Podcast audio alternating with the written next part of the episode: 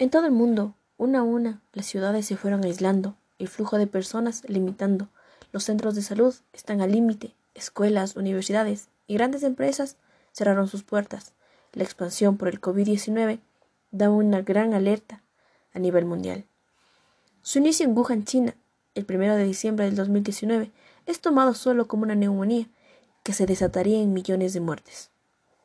Y el 29 de febrero del 2020, la OMS informa cuarentena total debido a la inmensa cantidad de contagios.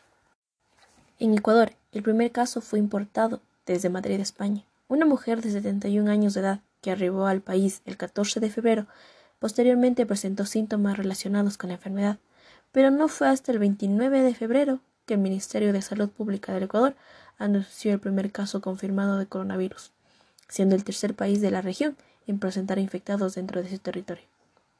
Durante los primeros días de marzo se confirman otros 10 casos más de COVID-19 en el país. Guayas y Los Ríos, dos de las primeras provincias puestas en cuarentena, ya que los pacientes cero tuvo contacto con alrededor de 50 personas dentro de una embarcación.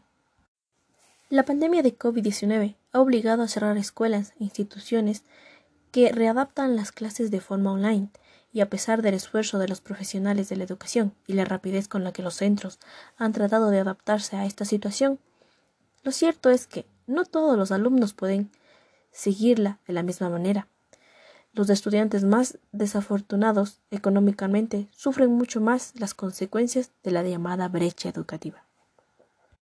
La brecha educativa es la diferencia que existe entre la educación que reciben aquellos jóvenes con menores recursos y con situaciones familiares complicadas que aquellos que provienen de entornos más estables y más adinerados. En Ecuador, quienes llevan décadas en la docencia han tenido que reemplazar la pizarra y los marcadores por aulas virtuales. Una pandemia sin cura que obligó a todos los países a tomar medidas fuertes, como el aislamiento forzoso y el distanciamiento físico. Se acabaron las salidas fuera de casa y quedaron en el olvido los gestos y los abrazos.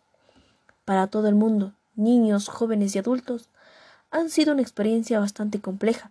Se ha hecho necesario apoyar a las familias en esta convivencia altamente intensa.